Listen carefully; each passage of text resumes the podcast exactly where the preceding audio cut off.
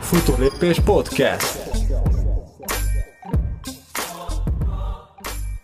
Erőt, egészséget! Őri István vagyok, futóedző, és a következő pár percben a futás intenzitási tartományairól fogok beszélni. Azért fontos ez a téma, mert az intenzitás az egyik legfontosabb tényező, mely meghatározza azt, hogy az edzések, tehát az edzés terhelés hatására milyen alkalmazkodási folyamatok, milyen fiziológiás adaptációk fognak lezajlani a szervezetedben.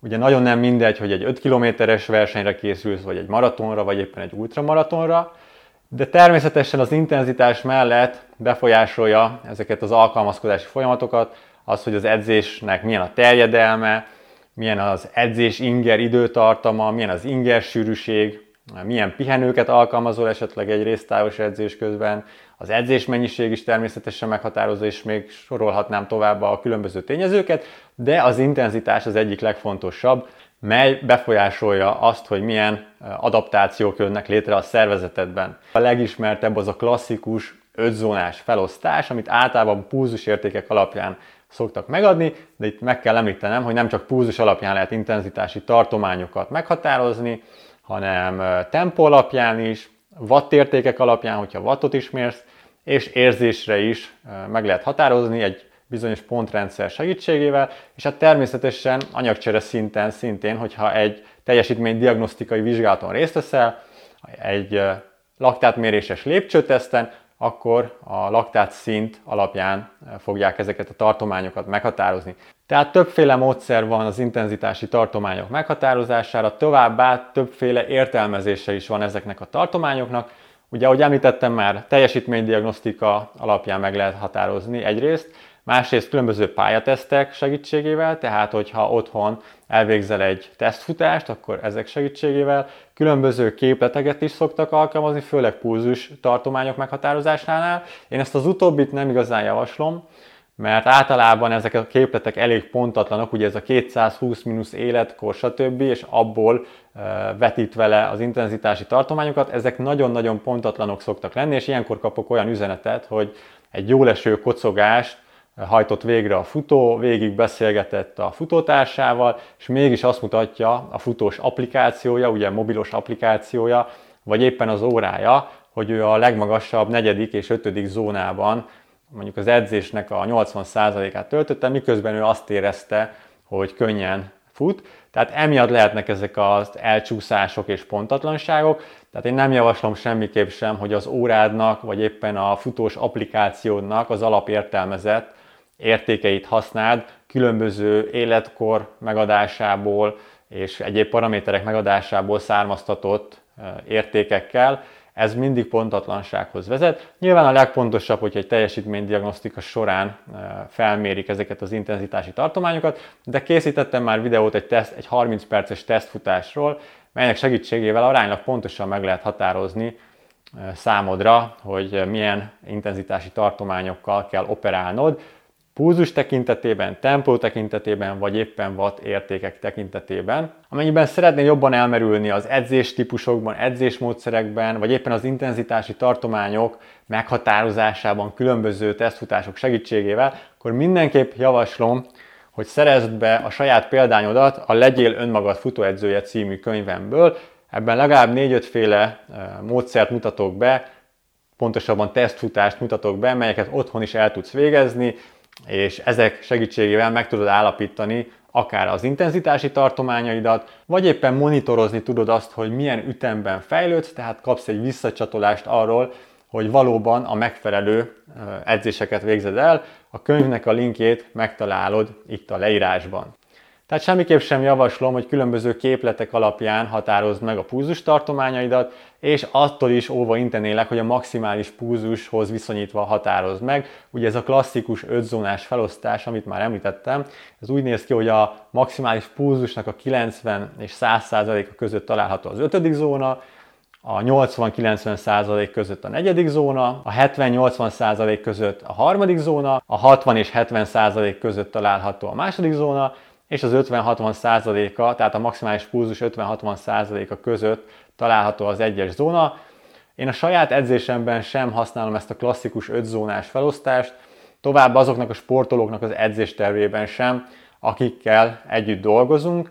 Tehát, hogyha nagyon nincs semmilyen kapaszkodód, és most kezded a futást, akkor indulj el ezzel az ötzónás felosztással, akár a maximális pulzushoz viszonyítva, hogyha házilag valahogy egy közelítő értéket sikerül kapnod, viszont mindenképp arra ösztönöznélek, hogy próbálj elmozdulni ettől, és egy sokkal megbízhatóbb módszerrel, akár az imént említett tesztfutással, 30 perces tesztfutással megállapítani a funkcionális küszöb intenzitásodat, és utána abból levetíteni az összes intenzitási tartományt. Ez nagyon fontos, hogy nagyon, nagyon nagy eltérések, egyéni eltérések lehetnek. Tehát lehet, hogy neked a regeneráló intenzitási zóna az a 130-as pulzus alatt lesz, viszont egy másik sportolónak ez például a 140-es pulzus tartomány alatt lesz, vagy 145-ös pulzus alatt, tehát így a fix értékeket semmiképp se alkalmazd, amikor pulzus tartományokat határozol meg, természetesen a tempó tartományoknál sem, és semmilyen meghatározási módszer alapján ne használj fix értékeket. Továbbá itt a százalékos értékeknél is lehetnek eltérések. Teszem azt, hogyha a VO2 max intenzitáshoz viszonyítasz, vagy a maximális pulzushoz, vagy éppen a funkcionális küszöb intenzitásból vetítenéd le az intenzitási tartományaidat, akkor ezek a százalékos értékek szintén lehetnek kicsit eltérőek, például egy alacsony edzettségi szinten lévő sportolónál például a regeneráló zóna az a maximális pulzusnak a 70-75%-a alatt található, míg egy magasabb edzettségi szinten lévő sportolónál a maximális pulzusnak 80-83%-a alatt lesz majd ez a regeneráló tempó. Tehát itt edz, azt kell látni, hogy edzettségi szint tekintetében is lesznek eltérések, tehát nem érdemes fix értékekkel dolgozni, például pulzusértékekkel, továbbá, amikor százalékos meghatározás van egy adott ponthoz, akkor sem érdemes fix százalékos értékekkel dolgozni, mert valamennyi korrekció mindenképp szükséges lesz, edzettségi szinttől függően. De részletesen írtam ezekről a korrekciókról is a könyvemben, továbbá többféle módszert is bemutattam, akár a funkcionális küszöb intenzitáshoz viszonyítasz, akár a VO2 max intenzitáshoz, akár a maximális pulzushoz, még sorolhatnám tovább, tehát mindenképp szerezd be a könyvet, hogyha szeretnél egy kicsit jobban képbe kerülni az intenzitási tartományok tekintetében. Az alacsony intenzitástól fogok haladni az egyre magasabb intenzitásig, az első intenzitási tartomány, intenzitási zóna az a regeneráló zóna. Egy picit megtévesztő lehet ez a zóna kifejezés, én nem is nagyon szeretem használni, mert azt sugalja, hogy itt ilyen éles váltások vannak a különböző zónák között, viszont ezt inkább úgy érdemes elképzelni, mintha finom átmenetek lennének, mint például egy szín átmenet skálánál. Tehát attól, hogy mondjuk egy pulzus tekintve egy ütéssel magasabb intenzitáson futsz, vagy két ütéssel magasabb intenzitáson futsz, és ezáltal már beléptél a következő zónába, akkor nem fog valamilyen őrületesen más dolog történni a szervezetedben, akár adaptáció szintjén, tehát ezek inkább ilyen finom átmeneteket képeznek. Tehát az első az a regeneráló zóna, alacsony intenzitás, Ugye alapvetően itt arról van szó, hogy azokat az edzéseket végezzük ilyen intenzitással, amelyek a regenerációt segítenék. Ahogy haladunk tovább, jön a következő zóna, ezt kettes zónának szokták nevezni, ez az, de hívják egyébként alapálló képességi egyes zónának is. Ez általában ez a hosszú futásokra jellemző intenzitás, tehát egy picit már magasabb az intenzitás, mint a regeneráló edzéseknél, viszont még mindig nem lépi át az úgynevezett laktát küszöb intenzitást, Általában egyébként ezt összeszokták vonni a futósportban, tehát a távfutásban az egyes és a kettes zónát, és egyszerre hivatkoznak rá akár alapálló képességi egyes, vagy éppen regeneráló zónaként. Ez azért lehet, mert nincs túl nagy különbség az intenzitás tekintetében, és ugye nem csak attól lesz regeneráló edzés, egy edzés, hogy az intenzitás alacsony, hanem azért, mert például rövidebb. Tehát, hogyha ugyanazzal a regeneráló tempóval, vagy alapálló képességi egyes tempóval futnál, egy 8 kilométeres edzést, ami egy regeneráló edzést, vagy hogyha ugyanazzal a tempóval futnál egy 30 kilométeres hosszú futást, nyilván az utóbbi az egy sokkal fárasztóbb edzés lesz, és nem lesz regeneráló edzés attól, hogy ugyanolyan alacsony intenzitáson zajlott. Tehát általában az egyes és a kettes zónát össze szokták mondni, aerob extenzív zónának is szokás nevezni. Az jellemzi az egyes és a kettes intenzitási zónát, vagy éppen az alapálló képességi egyes tartományt, hogy a zsíranyagcsere dominál, tehát ez egészen a laktát küszöbig tart, és ahogy átlépjük ezt az intenzitást, utána következik az alapálló képességi kettes tartomány, ami a klasszikus meghatározás alapján a hármas zónának felel meg, vagy éppen nevezhetnénk aerob intenzív zónának is. Itt már a szénhidrát anyagcsere dominál, tehát itt már egy picit magasabb az intenzitás, és alapvetően azt lehet mondani, egyébként szokták ezt steady state zónának is nevezni, de hogy alapvetően nagyjából ide helyezhető a maratoni versenytempó, viszont ez azért az edzettségi szintől is jelentősen függ, tehát egy alacsonyabb edzettségi szintű futónál a laktát küszöb környékén lesz a maratoni versenytempó, ugye ez a kettes zóna nagyjából, a kettes zónának fel meg, míg egy magasabb edzettségi szinten lévő futónál ez akár belecsúszhat a négyes zónába is. Tehát ott a hármas, négyes zóna határán egy magas aerob intenzitáson zajlik a maratoni verseny. Tehát ezért mondtam, hogy itt az edzettségi szint is meghatározza azt, hogy kinek hová fognak esni ezek a tartományok. Az aerob intenzív tartomány az ugye az laktát küszöb és az aerob küszöb között található. Ahogy emeljük tovább az intenzitást, elérkezünk a negyedik zónához, ami egy átmeneti tartomány, nevezik ezt aerob és anaerob átmeneti tartománynak is, amit lényegében az aerob küszöb és az anaerob küszöb határoz meg. Ezt a tartományt szeli ketté a funkcionális küszöb, melyről szintén készítettem már anyagot, és lényegében, ahogy ketté vágja ezt a tartományt, így beszélhetünk az alacsonyabb intenzitású feléről, mint extenzív résztávos tartományról, és a magasabb intenzitású feléről pedig intenzív résztávos tartománynak. Hogyha a tartományon belül, ugye ez az aerob, anaerob átmeneti tartomány, ugye itt mi történik energianyerés vagy energiarendszerek szempontjából? A funkcionális küszöb intenzitáson az aerob és az anaerob rendszer nagyjából egyensúlyban van. Ugye az aerob rendszerről beszélünk akkor, amikor az izommunkához, az energianyeréshez a szervezetünk felhasznál oxigént, és anaerob munkának, vagy anaerob energianyerésnek nevezzük azt, amikor nem használ fel oxigént a szervezetünk az energia előállításához. Tehát ez egy köztes átmeneti tartomány, ugye már magasabb az intenzitás, azt szoktuk mondani, hogy ez a funkcionális küszöb intenzitás, ez az az intenzitás, amit nagyjából egy órán át vagy képes fenntartani versenykörülmények között, viszont ez is lehet eléggé egyéni, tehát van akinél ez 40 percig fenntartható, van akinél 80 percen át fenntartható.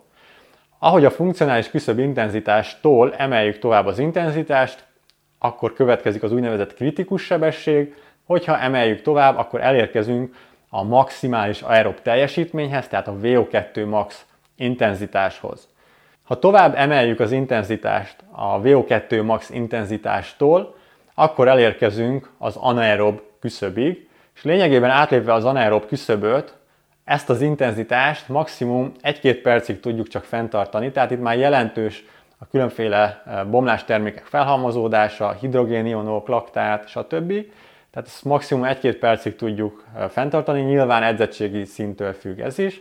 És az anaerob tartományt is fel lehet osztani például anaerob laktacid és anaerob alaktacid tartományra. Ugye az anaerob laktacid tartomány, amikor termelődik laktát, tehát alapvetően ezért különböztetjük meg, és az anaerob alaktacid, amire nagyjából az ilyen 10-15 másodperces sprint futások jellemzőek, annyira rövid az edzés inger időtartama, hogy nem termelődik laktát. Tehát ezért hívjuk anaerob alaktacidnak. De ez szabadidős sportolóknál általában ez az intenzitási tartomány, meg maga ez a sprintfutás, ez nem egy jellemző dolog, főleg nem távfutók esetében. Tehát nagyon leegyszerűsítve így néz ki a futás intenzitási tartománya. Ahogy már említettem, meg lehet határozni pulzus alapján, tempó alapján, wattértékek alapján, érzésre, és különböző módszerek segítségével, teljesítménydiagnosztika, tesztfutások, um, vagy éppen képletek, amit egyáltalán nem javaslok, maximum ilyen nagyon kezdetben, de aztán érdemes minél előbb túllépni és egy pontosabb meghatározási módszert alkalmazni.